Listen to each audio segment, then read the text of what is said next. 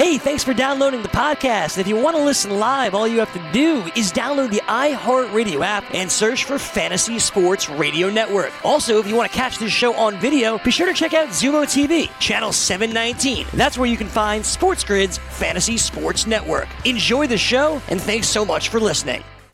It's Fantasy Sports Today.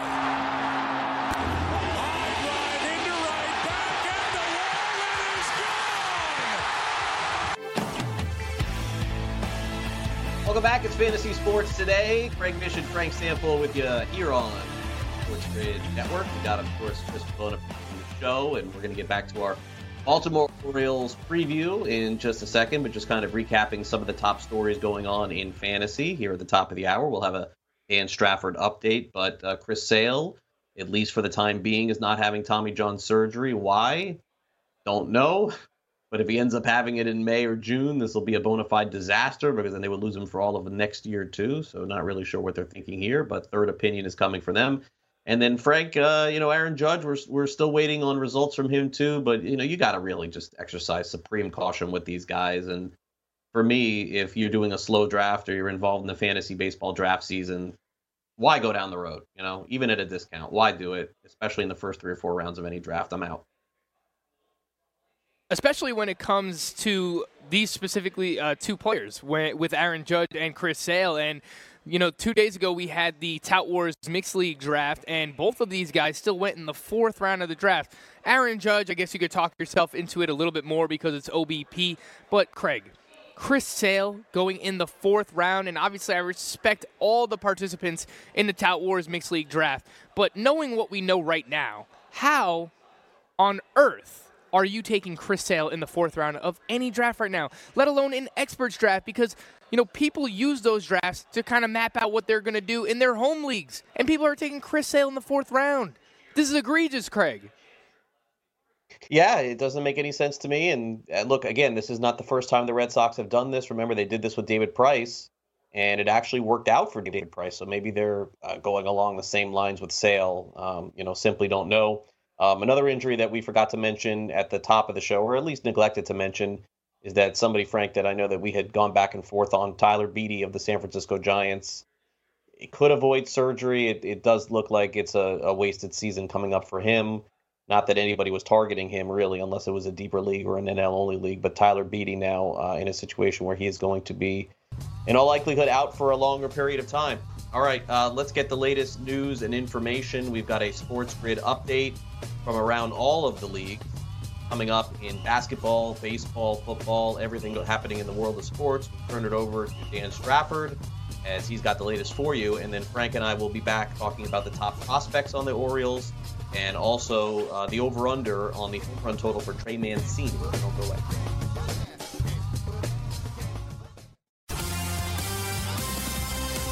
As you were talking about, Craig, Chris Sale has been diagnosed with a flexor strain in his left arm, not dealing with a U C L strain or tear as of yet. Sale has been shut down from throwing for a week, but he will continue to participate in other workouts. The Red Sox did sign right-handed pitcher Colin McHugh to a one-year, six hundred thousand dollars contract. Aaron Judge said Thursday that he feels he still has time to be ready for opening day. Judge continues to undergo tests in Florida as the Yankees attempt to determine the nature of the discomfort around his right shoulder and pectoral muscle. James Paxton, a Judge teammate with the Yankees, said Thursday that he may begin throwing at the end of this week or the start of next week. He's coming back from back surgery. Yu Darvish was scratched from his scheduled Cactus League start on Thursday due to, apparently, that is going around spring training. So hold on to your hats and hold on to your Theraflu. Alberto Mondesi said he's hoping to make his Cactus League debut next week. Mondesi has been playing in inter-squad games in Royals camp, so he's not too far behind.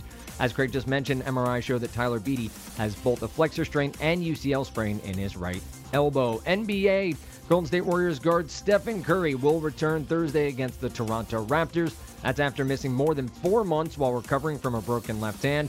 The two-time M V P did tweet out his excitement about rejoining Golden State after missing the team's previous fifty-eight games. Marcus Smart has been fined thirty-five thousand dollars for his interaction with the refs in Tuesday's loss to the Nets. And around the N B A tonight, along with the Raptors playing at the Warriors, best game of the night, possibly best game of the past few weeks. The Clippers are at the Rockets. This one is still a pick 'em, two thirty-six and a half over under. Two other games tonight, Nuggets at Hornets, and Kings are hosting the seventy-sixers. Sacramento minus five, they're two eighteen and a half over-under. Embiid and Simmons remain out for Philadelphia. I'm Dan Strafford, and this has been your Sports Grid News Update. All right, thanks very much, Dan. And as we take a look uh, real quick, one prop to go over uh, in the two thousand twenty season. We've got one on uh, Trey Mancini's home run total, and it's sitting at twenty-four and a half. Frank, uh, back-to-back seasons of Mancini with twenty-four home runs, and then had the bust-out season last year with thirty-five. Uh, you know, they try to get him in the lineup every day. If it's not the outfield, it's first base. He played fifty-six games at first base. People don't realize that. He played a lot at first base last season. Uh, I mean, look, if I had to lean one way uh, or the other, uh, over-under, I would definitely lean the over here, because if he's healthy, I think he's going to do it. Yeah, I'm with you. I like the over here for Trey Mancini. Hit thirty-five home runs, and I mentioned earlier in the show, I, I don't think he's going to approach that number once again, but I think anywhere from twenty-seven to thirty is a fair projection for Trey Mancini this upcoming season. He raised the launch angle last year, started hitting more line drives, started hitting more fly balls as well, and obviously that resulted in the breakout season. And you mentioned health for Trey Mancini. That's obviously a huge factor for any of these player futures that we're doing. When it comes to their home run total or win total, whatever it might be, you need them to stay healthy in order to achieve that, obviously. Uh, and he's played one hundred forty-seven or more games in three straight seasons. So someone who is relatively healthy year in, year out is Trey Mancini. Great ballpark to hit in as well. Uh, I think you get twenty-seven to thirty home runs out of Mancini this year. So I don't mind the over. Actually, I, I quite like it a little bit here, Craig. Yeah, and, and again, plays in a good lineup, and provided that he's got some protection around him, it doesn't even have to be that much. He, his walk rate went up significantly last year, and it still didn't matter, thirty-five home runs. I'd probably say twenty-eight, twenty-nine for him and feel pretty comfortable with that. Uh, never can predict injuries, but he hasn't shown like he's the kind of guy that's going to be hurt either, so good sign for him as well. Uh, all right, so that's the only prop to really go over as far as the Orioles are concerned. There are a couple of more available uh, on some of the win totals and things like that, but nothing really earth-shattering. So uh, let's dive in to a couple of the rookies on the Orioles that we haven't touched on, Frank, that I think that we'll see at some point this season. I would say at the very least, you could be looking at the Super two date in mid-June uh, for two players that we'll look at, Yusniel Diaz and Ryan Mountcastle. Uh, Diaz is somebody that, of course, came over in uh, in the big trade for Manny Machado, so there's no doubt when he comes up, he's going to play. He hasn't shown the kind of power, I think, that we would expected yet, but I still think that there's a chance he could grow into it. I remember he is from Cuba, so it usually takes a couple of years for some of these guys to get acclimated to the States, and indeed that could be the case for Diaz, who's been here for a few.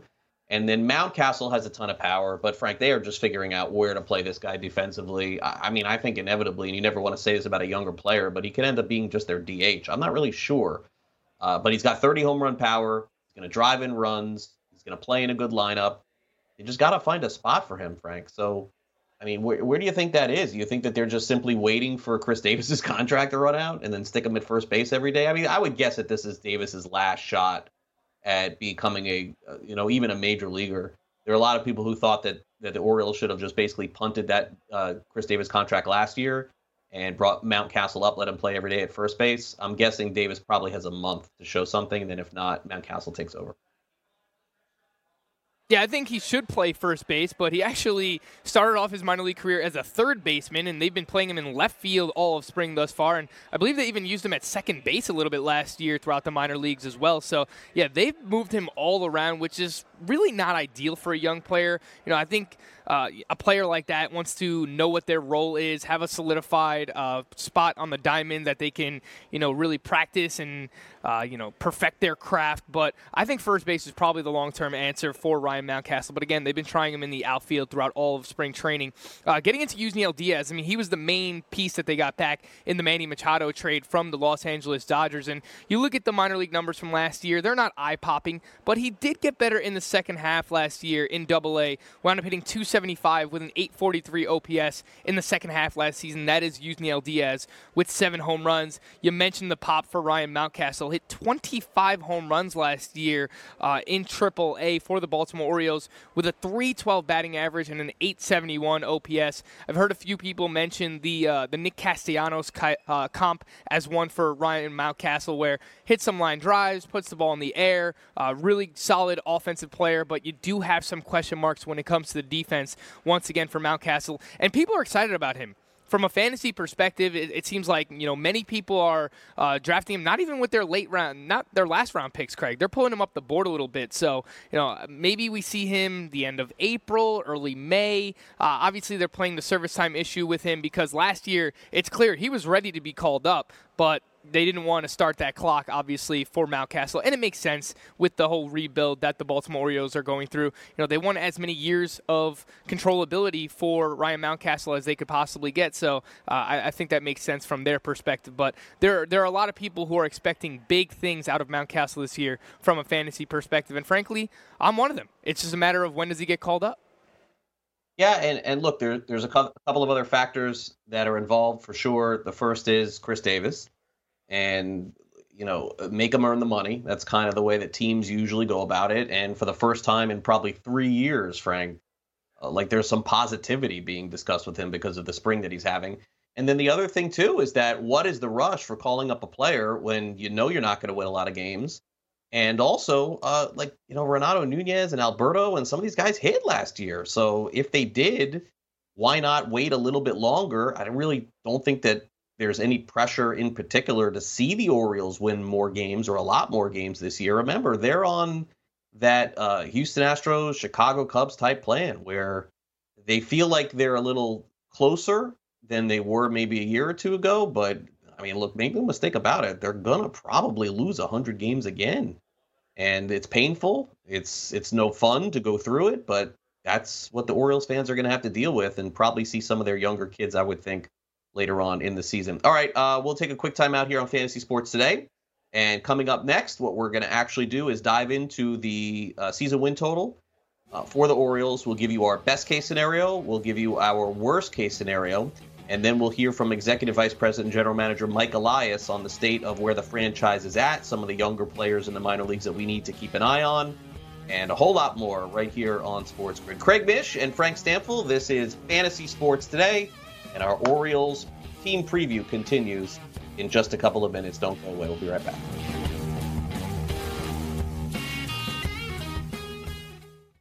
Daily Roto dot com. Learn from the game's best D F S players. We don't just give you premier advice. We play every day. All major sports, all year round, we never stop. Industry-leading D F S tools and custom projections. And now, the Daily Roto dot com Optimizer. In minutes, build and optimize lineups for cash games and tourneys. Learn from the game's best D F S players. Join Daily Roto dot com. Sports Today. Straight ball, I did it very much. Curve ball, that's our friend. Craig Mish and Frank Sample. You got to take fear from bats. I offer a cigar, bro.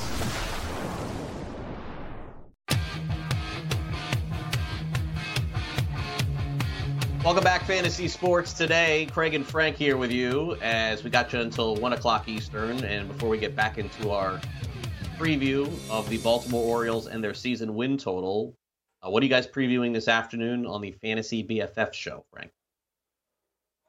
We are jumping into the first base position, and as far as I can tell, Greg Sussman hates that position. He also hated second base yesterday, so uh, there you go. There's the promotion for the B F Fs. If you want to stick around to see Greg Sussman complain about the position that we are previewing, you can do that at three p.m. Okay, and and does, has he thrown out any big sleepers for the year? Because those are the, I got to keep notes here on uh, on the Sussman sleepers. Any big ones? Uh, he likes Cesar Hernandez yesterday. That was a name he brought up. Jorge Mateo okay. is a name that he likes as well. Surprise, former Yankee. Gotcha. Uh, Shed Long, someone that he likes. Surprise, former Yankee prospect as well. Uh, but those right. are those were the three that I think were mentioned this week. Uh, Cesar Hernandez, Shed Long, and Jorge Mateo. Got it. Okay. Got those guys written down. All right. Uh, let's take a look at the FanDuel uh, win total for the Orioles in two thousand twenty, Frank. Uh, sitting at a meager fifty-six and a half. It's a low number. fifty-six and a half wins. I think it could be less than this. Is just insane. Uh, that's, you know, approaching one hundred ten losses. But Frank, what we always do is we like to paint the best case and the worst case for the Baltimore Orioles. Um, so let me give you the best case as to how this could go over fifty-six and a half. Well, the pitching has got to be better. Got to be way better than it was last year. They were all the way at the bottom in Major League Baseball. Uh, the pen has got to be better. My gosh, like they couldn't get anybody out at all last year. And uh, I would say that there's got to be a pretty significant improvement, E R A, whip, uh, less walks, too. Uh, secondly, uh, the Red Sox would have to take a dip in wins. Like, I think their win total, if the Red Sox win eighty-five games, uh, you know, it's got a lot of them are going to be against the Orioles. So the Red Sox have to be worse. The Jays cannot be much better, and that's a part of this as well. And by the way, that's very possible. Remember, we're only talking about getting the fifty-seven wins here. That's not a lot. And then finally, I think Mountcastle and Diaz, who we talked about earlier in the show, both have to come up and make some sort of impact. But make no mistake about it, Frank, in order for for Baltimore to win sixty games, fifty-eight games, they've got to get better pitching this year. It has got to happen. And look, the organization feels like they may, but that's how you build that narrative toward a fifty-seven win or above season for the Orioles for me. How about you? And if anyone thinks this number is low, it is at fifty-six and a half, but let's put things in perspective here. They have won fifty-four and forty-seven games respectively in each of the past two seasons, so that's why we see this number as low as it is. Uh, the first best-case scenario for me here with the Baltimore Orioles is Ryan Mountcastle comes up. You mentioned this, that you know him and Yusniel Diaz could come up and rake, and I think you know if he comes up and hits two eighty, twenty-plus home runs, competes for the American League Rookie of the Year, uh, that would obviously be a huge win for the organization, and it would help them win games as well, obviously getting some offensive production out of wherever he plays, first base, third base, outfield, D H, whatever it might be for Ryan Mountcastle. A lot of people excited about him here in the twenty twenty season. Next up, Crush Davis is back. That's right. The spring training is no fluke. He's already hit three home runs in only nine at-bats. He has an O P S over two thousand. He keeps things rolling into the regular season, and he hits thirty-plus home runs in a renaissance season here. Craig, turn back the clocks. Chris Davis is back. Not Chris Davis with a K. We're back to Chris Davis with a C. Comes back to the pitching here. And I think for the Baltimore Orioles to get over this win total, they need to find two more John Means, and what does that mean exactly is they get two random pitchers that kind of pop up out of nowhere because nobody, and I don't care who you are, I think even within the Orioles organization, they couldn't have imagined John Means pitching as well sure. as he did last year to a three point six oh E R A, and basically they find two more of those guys throughout the course of the season, whether it's some of their youngsters that come up through the minors, whether it's Asher Wojciechowski or Wade LeBlanc or Alex Cobb, whoever it is, two of these guys step up to join John Means and form a uh, a formidable top three in the rotation here for the Baltimore Orioles. And I think if they get all those things done, Craig, and we see the youngsters start to play well, then I think heading into twenty twenty-one, you know, the Orioles and their fans could start to feel better about this rebuild turning around with a young core of Mountcastle and Diaz and Austin Hayes and Anthony Santander. All of those guys are under twenty-six years old as of now. So, you know, I think if they perform well this upcoming season, you could see them win sixty to sixty-five games, which, look, that's not a lot, but it would be a stark improvement over where they've been each of the past couple of seasons. Uh, and then you could feel good about them heading into twenty twenty-one, Craig. Yeah, and I think that those things are all realistic and, and all fair. Again, I think that this is more of a product of their division. Uh, thirty-six games between the Red Sox and uh, and the Blue Jays. We know they'll struggle against the Yankees. I mean, it's they're up against it there. Uh, the worst case scenario: how do the how do the Orioles uh, you know only win fifty games or fifty-two games or fifty-three? Well, I mean, the first thing that would happen is that their top pitcher John Means would just go backwards from last year because there's just no reliability beyond him. And thirty starts of John Means with an E R A over five is going to just doom this total. You know, I mean, there's just like, if that happens, there's just like no shot because there's not a lot of reliability there for sure. Um, Renato Nunez, no one saw it coming. Maybe it's a fluke. If it is a fluke for Nunez, they really don't have anybody that they could put out there every single day and, and play for him to replace that kind of power. That would be a huge problem if he went from like thirty-one home runs to fifteen. And then what happens, honestly, Frank, if Gleyber Torres just hits another twenty-five home runs? I mean, that's they got to stop that this year. They cannot allow that to happen again. How many home runs did he hit against them last year? It was ridiculous. Half his home runs were against the Orioles. You saw the T V broadcast of when it happened last year, how disgusted Gary Thorne was on that. I mean, if Gleyber Torres hits twenty-five home runs against the Orioles, they're going to win forty games, not sixty games. So um, that's a worst-case scenario for me. And certainly it could be a worst-case scenario, could certainly play out. And I don't think the Orioles would be that too concerned about it. I mean, number one pick in the draft, sign him up. Yeah, that Gleyber Torres note actually made me LOL, Craig, so I appreciate that. And uh, I do appreciate Gary Thorne's reaction to those Gleyber Torres home runs. So uh, I hope he keeps it rolling a little bit here this upcoming season. I don't think he's going to hit twenty-five. Uh, he hit thirteen last year, but anything's possible with this pitching staff. Again, we spoke about that uh, and showed you the graphic earlier on in the show.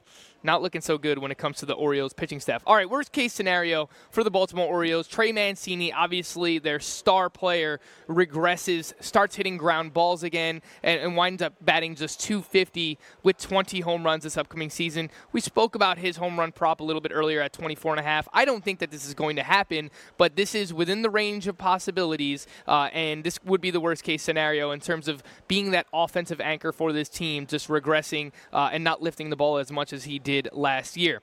Yusniel Diaz continues to battle injuries this upcoming season, and he doesn't make it to the majors at all throughout twenty twenty. I think that would be a failure for the organization. Again, I understand, you know, service time, maybe it's not such a big failure, but I think they want him to get a taste of the majors and see what he can do at that level. And if he does perform well and manages to stay healthy, I think we will see Yusniel Diaz this year, uh, but I think this would be one of the worst case scenarios if he continues to battle these injuries here in twenty twenty. You mentioned John Means. Obviously, the rotation starts and ends with John Means. If he pitches closer to his peripheral numbers last year, reminder, he had a three point six oh E R A.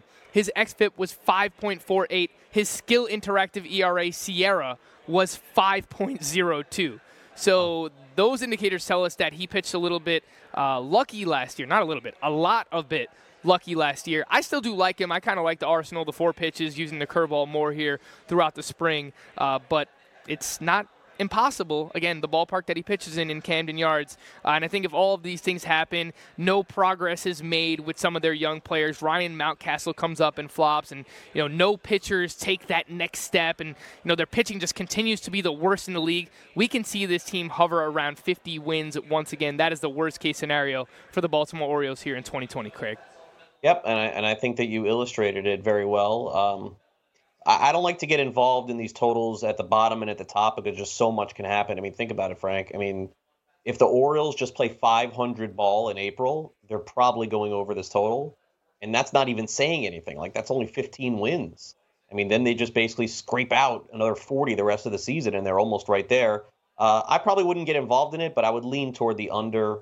I, I just don't think that the Orioles have enough to stay really competitive. It's going to require a lot in the other teams in the division to lose. They traded their best player in the offseason, Jonathan V R, didn't really get anything back. And that's a four-war player. I just can't see them being much better than they were last year. Um, if they win fifty-six games, I don't even think it's a total disaster for them.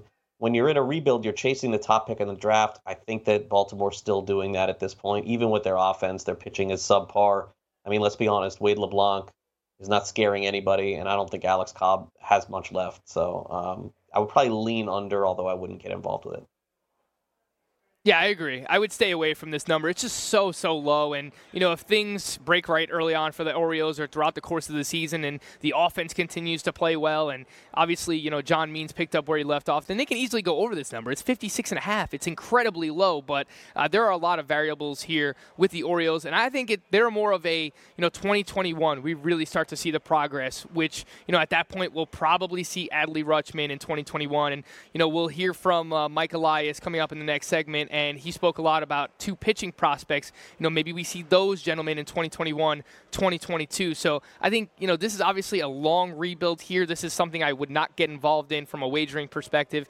I lean with the under like you, but it's not something that I feel very strongly about, Craig. Yeah, and, and again, you you there are, there are going to be names in every rebuild that you want to pay attention to. And this is really going to help you because coming up next, we will hear from the vice president and general manager of the Orioles on some of those dynasty potential prospects that you'll want to own in fantasy. They actually have some pretty viable uh, starting pitching and even relief pitching in the minor leagues. So stay tuned to that. We'll have that next. And then we'll come back and also wrap up the show with players that you can grab in the reserve round of your fantasy baseball drafts and players that you may be uh, surprised to hear from. Also, don't forget tomorrow here on the show, we will have a preview of the Tampa Bay Rays. All that and more coming up next right here on Sports Grid on Fantasy Sports Today. Don't go away.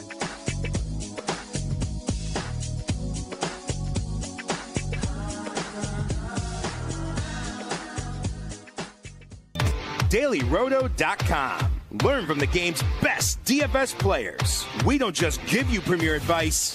We play every day.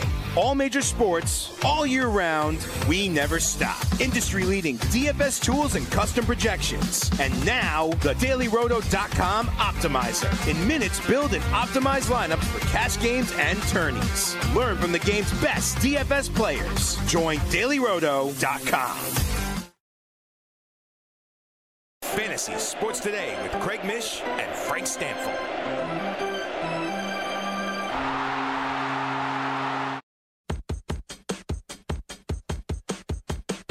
Welcome back, Fantasy Sports Today. Craig and Frank here with you until one o'clock Eastern. We continue our Baltimore Orioles season preview tomorrow. We'll preview the Tampa Bay Rays, and then uh, next week we'll close out the American League East. We'll, I think we'll probably move around a little bit. I don't know that we need to necessarily keep it with the divisions. It's kind of the way that we started here. And, uh, and you know, as the season goes on and the spring season goes on with the people that we end up talking to, we'll bring those interviews to you and perhaps we'll preview uh, those teams that day. So no real set schedule. We'll just kind of fly around the league and try to update you on every team as possible when we uh, continue to move on. Uh, one of the great things about the ability to speak to different players and coaches, and in this case, executives, is to get a longer term view as to where an organization may be. I had a chance to catch up with the executive vice president and general manager of the Baltimore Orioles, Mike Elias, and talked about just where the rebuild is at right now and kind of where he sees the club this year.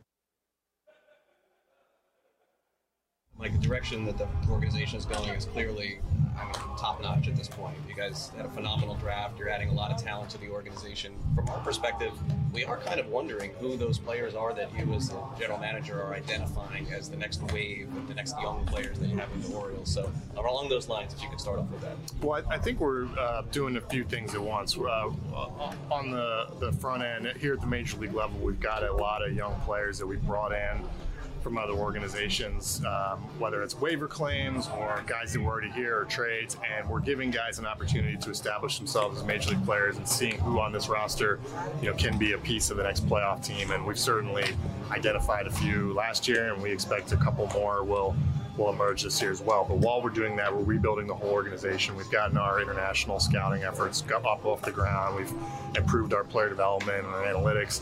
And we're bringing in young talent through the draft and international, and you know, maybe some trades that'll happen uh, at the trade deadline. So, um, you know, that's it's kind of a classic uh, you know, rebuilding formula on a number of fronts. But I think for us, we had so much to do in terms of organization building that it added a, a, a new uh, layer to things. It, it's interesting because, like, on the side of, of the, that I cover, the Marlins, it's like they've been kind of hesitant to say that word, like rebuilding. And Miami's a different market, Mike. I mean, it's like they've been through this several times. The Orioles really have not. I mean, it's always just kind of been, you know, patching it together, Band-Aid, patching it together, patching it together. And it's like the first time that I think that Orioles fans in general are just like asked to be patient, I suppose. Uh, where where is that process at with fans and just kind of rebuilding confidence that things are going in the right direction?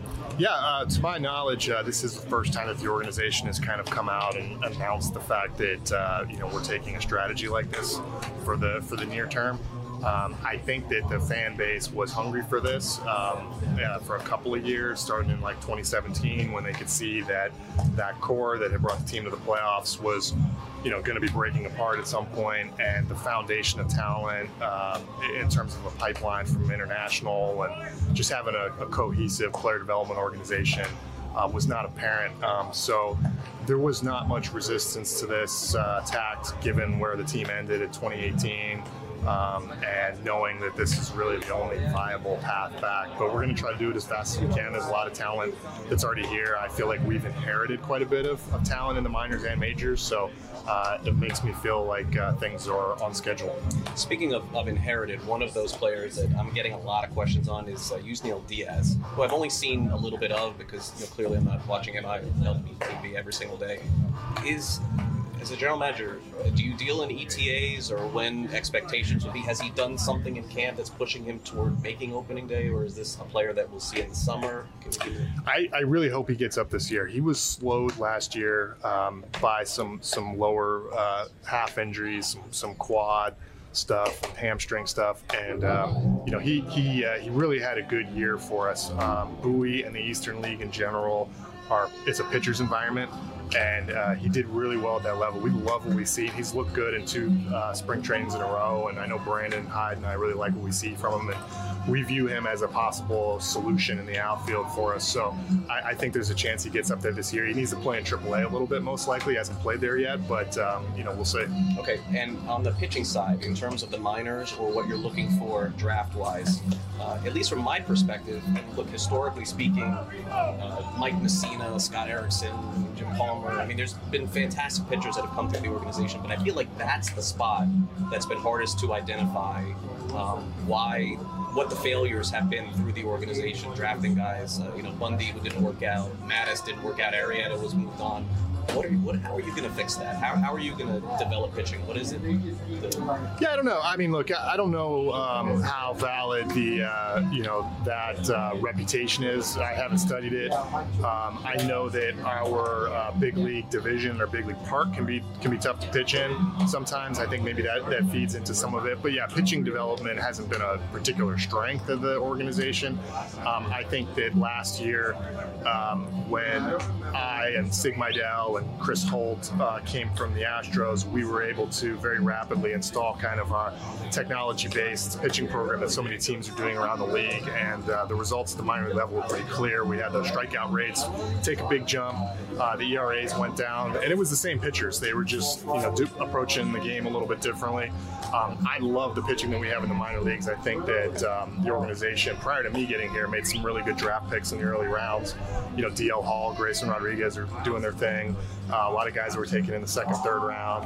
Uh, Dean Kramer came in the Machado trade. So there's a, a lot to like. So I think we're kind of uh, changing, flipping the script on the, um, you know, the narrative that the, the organization struggles to uh, develop pitchers. But um, we know we're going to need them internally because um, we're going to need a lot. It's American League East. It's never been an easy place to attract pitchers through free agency. So it's a key part of our strategy. And then uh, the last one is, man, the reviews on Adley Rutschman, even in big league camp, we've been off the charts. I mean, I guess it's just as simple as making the first pick, but you got to get it right too. And it looks like you guys really just crushed it with that, with that kid. It's phenomenal. Well, he's a great kid. I mean, look, it's never easy um, when you're picking high in the draft. You, you, you, you don't know what's going to happen. We still don't know what's going to happen with that class. There were a lot of good choices, um, and everybody's got, got pluses and minuses. But uh, one thing that we knew with him is we were getting uh, the work ethic and the character, and, and, and that and that's certainly shown up here. So um, he's been having a good experience in big league camp. He's going to start the year somewhere in the low minors,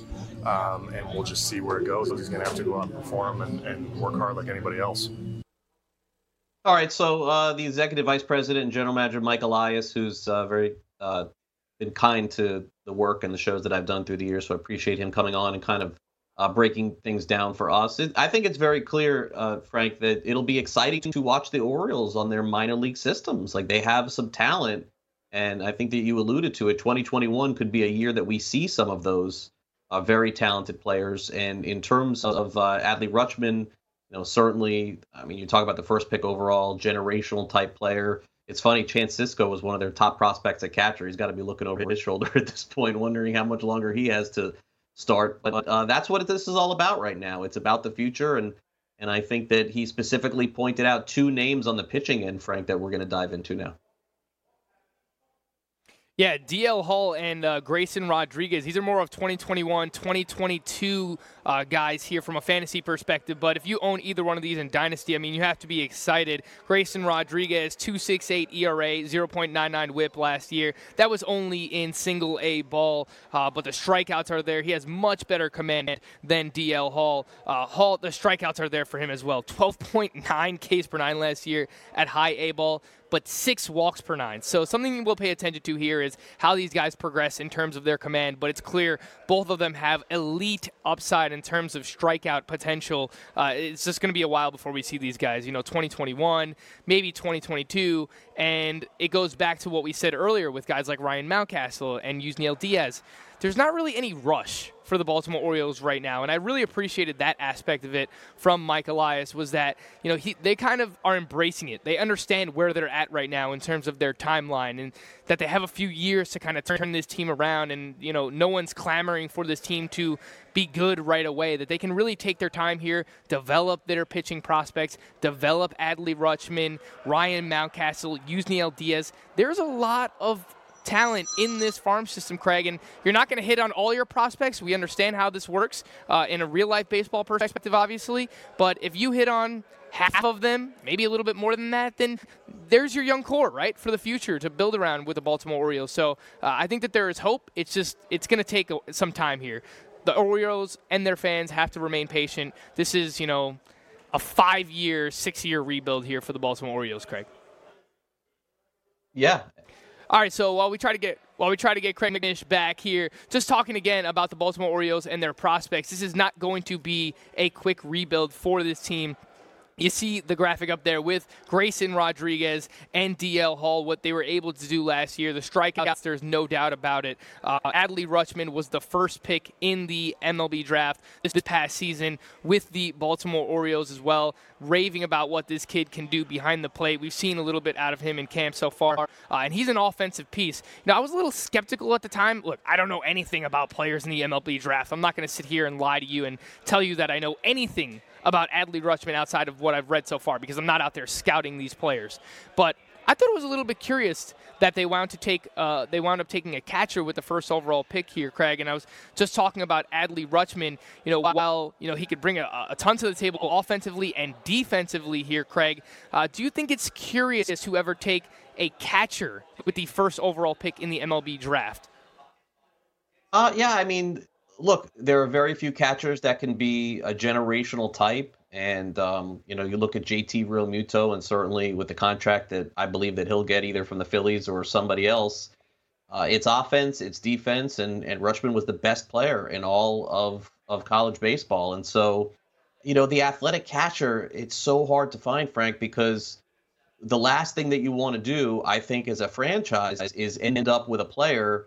And again, uh, Hall of Fame type players, Joe Mauer, Buster Posey.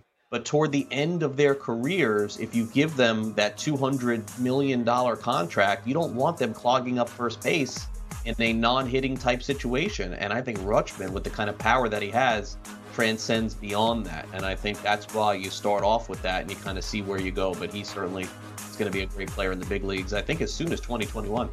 All right, uh, we'll take a quick timeout. We'll come back and wrap things up with some later round options. Fantasy, don't go away. Daily Roto dot com. Learn from the game's best D F S players. We don't just give you premier advice. We play every day. All major sports, all year round, we never stop. Industry-leading D F S tools and custom projections. And now, the Daily Roto dot com Optimizer. In minutes, build and optimize lineups for cash games and tourneys. Learn from the game's best D F S players. Join Daily Roto dot com. Fantasy Sports Today with Craig Mish and Frank Stanville.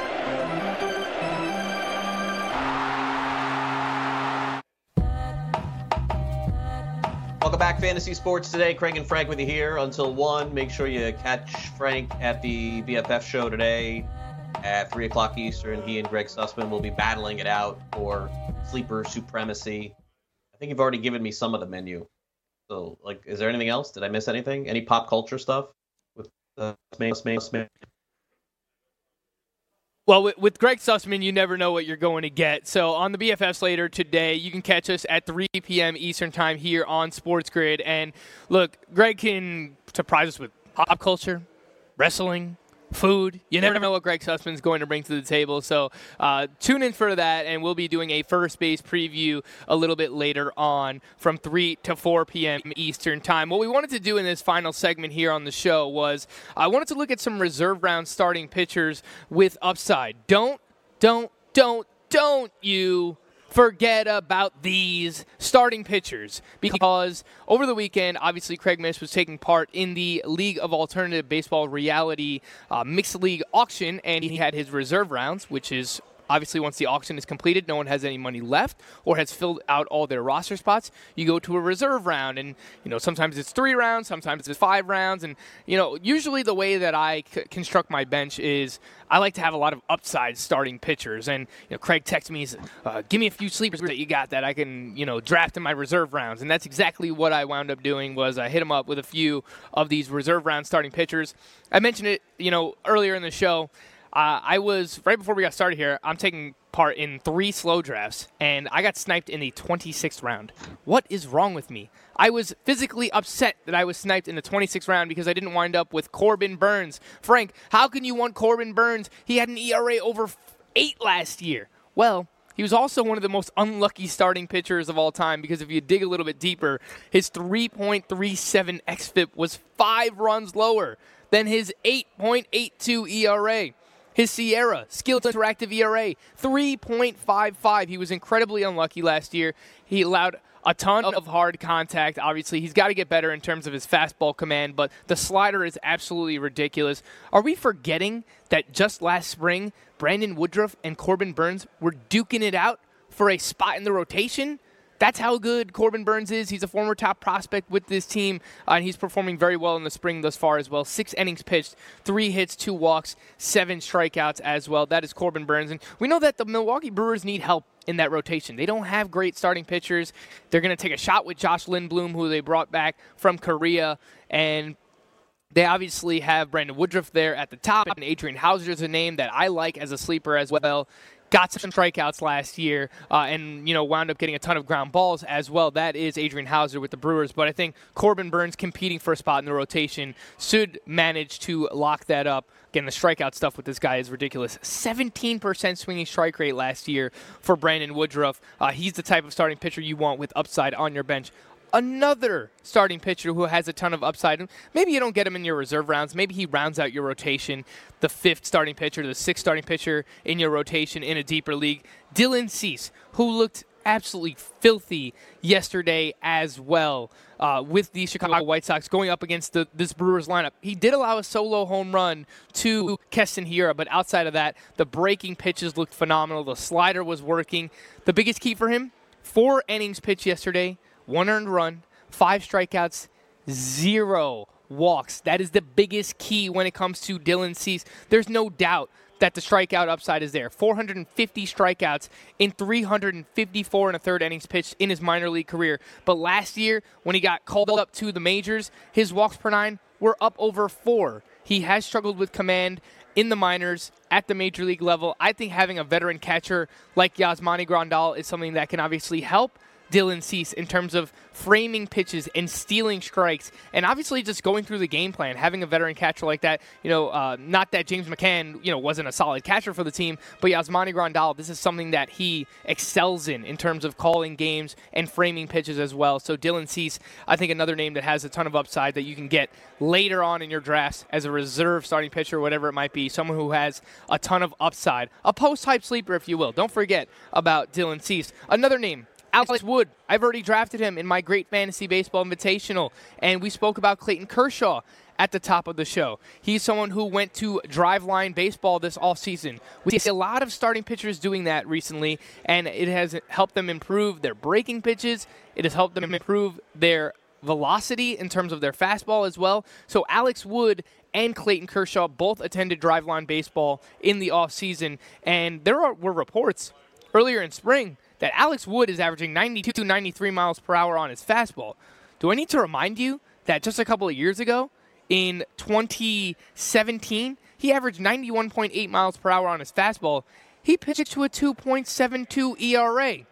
I understand. He's been incredibly injury-prone in his career, and the Dodgers have a lot of depth there, so they can choose to, you know, skip Alex Wood at times in the rotation and maybe a few phantom I L stints, maybe a few real I L stints when it comes to Alex Wood this upcoming season. But when he's on the mound, remind yourselves, the player that he can be, if we do see that improved velocity, velocity, ninety-one, ninety-two, ninety-three miles per hour, if Alex Wood can get back to that point, then I think he's someone, you know, going later on in drafts who can provide you with strikeouts. We know he's going to give you run support. Maybe he doesn't go deep into games, five, six innings max, but someone that could give you a good E R A and whip. Uh, I want to welcome in Craig Mish once again back to the show here. Craig, so far I have discussed three starting pitchers who I think have upside in the reserve rounds, and that includes Dylan Cease, Corbin Burnes, and Alex Wood. Any interest in either of those starting pitchers this season, Craig?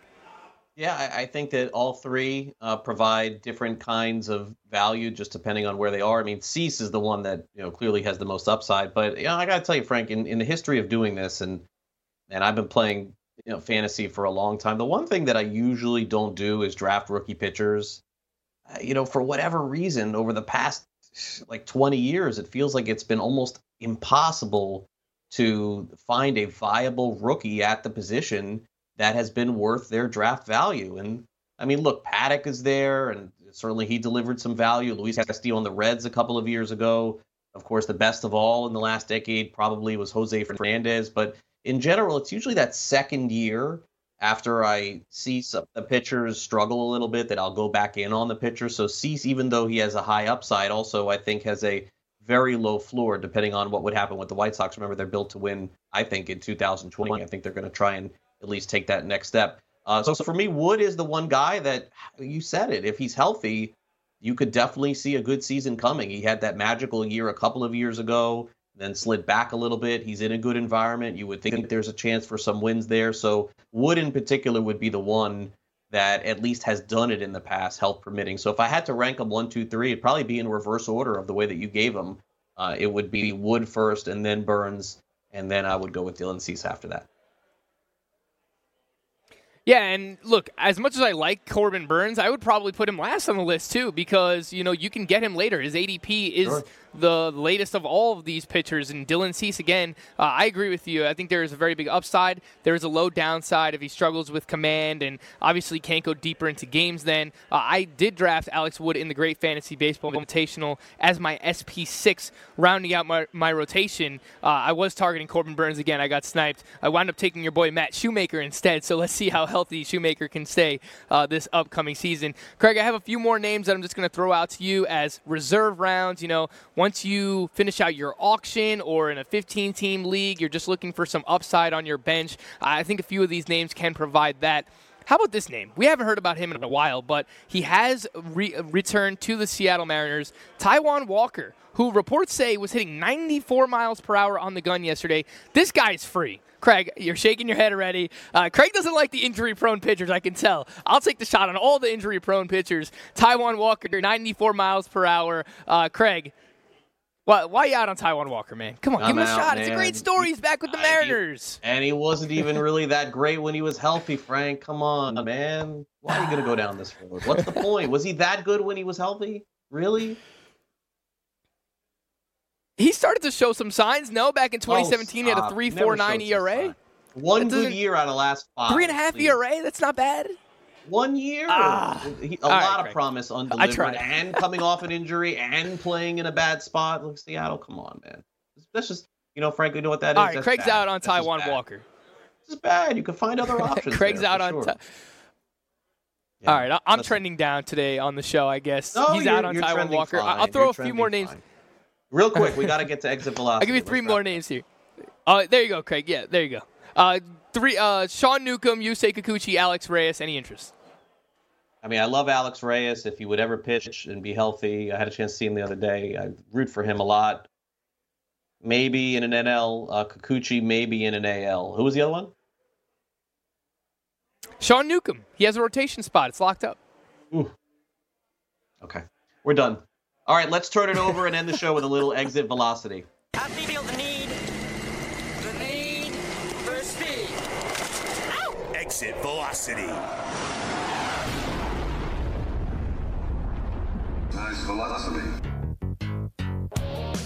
All right, one of the top baseball reporters uh, in the country last night, uh, I have a lot of respect for, certainly, Jeff Passan reported that Uh, one of the ideas to stop the coronavirus in spring training parks were to take pre-signed baseballs by the players and throw them into the stands.